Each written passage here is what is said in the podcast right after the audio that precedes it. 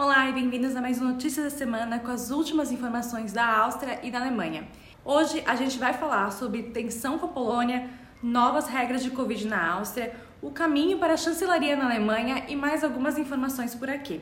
Não esquece de deixar seu like e compartilhar com quem possa se interessar pelo conteúdo. A tensão entre Polônia e União Europeia só cresce. Em debate no Parlamento Europeu nesta semana, o primeiro-ministro polonês foi duramente criticado. Representantes da União Europeia disseram que haverá consequências para as ações da Polônia, que aprovou leis diminuindo a importância das leis europeias dentro do país. Pelas regras da União Europeia, leis aprovadas pelo grupo de países são soberanas, ou seja, estão acima daquelas leis que são nacionais.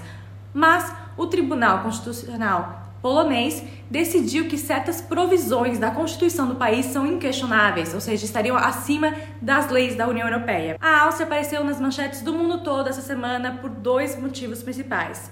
Primeiro, o país divulgou um novo plano de combate à pandemia. Segundo as novas medidas, se os leitos de tratamento intensivo ficarem com 30% da ocupação com pacientes de Covid, o governo vai colocar um novo lockdown semelhante ao que tivemos na primavera. Ou seja, as pessoas só vão conseguir sair de casa, só vão poder sair de casa em casos de urgência. A diferença, esse novo lockdown só vai valer para os não vacinados. O ministro de Saúde reiterou que para quem se vacinou, a pandemia está no fim e não haverá mais medidas restritivas nesse nível.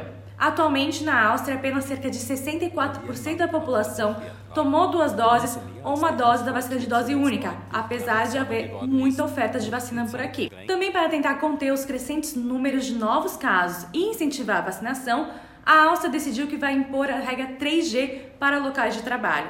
Ou seja, funcionários e empregadores vão precisar provar que foram testados, vacinados ou recuperados. A nova regra vale a partir de 1º de novembro, com 2 semanas como um período de adaptação.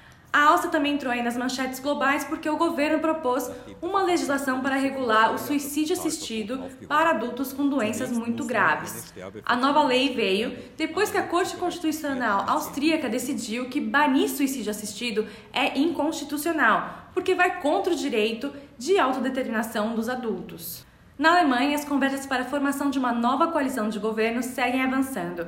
Nessa semana, os representantes da SPD, Verdes e FDP, a famosa coalizão Semáforo, apresentaram uma estimativa com prazos para as conversas. Essa estimativa inclui a finalização do processo no fim de novembro e a eleição de um novo chanceler já na 2ª semana de dezembro. Assim, antes do Natal, é provável que Olaf Scholz seja eleito o novo chanceler da Alemanha.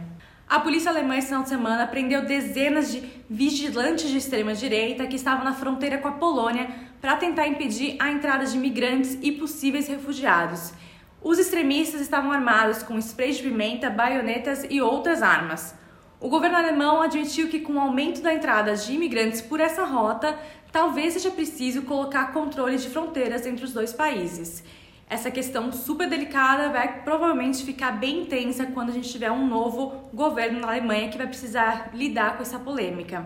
Na Hungria, o conservador, mas pró-Europa e a favor de direitos LGBT, Péter Márki-Zay venceu as eleições primárias e deve ser a pessoa que vai enfrentar o atual primeiro-ministro Viktor Orbán nas próximas eleições.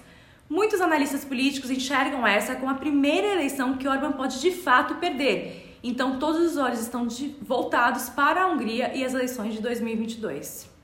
É isso, gente. Os dias andam bastante agitados e cheios de notícias quentes por aqui.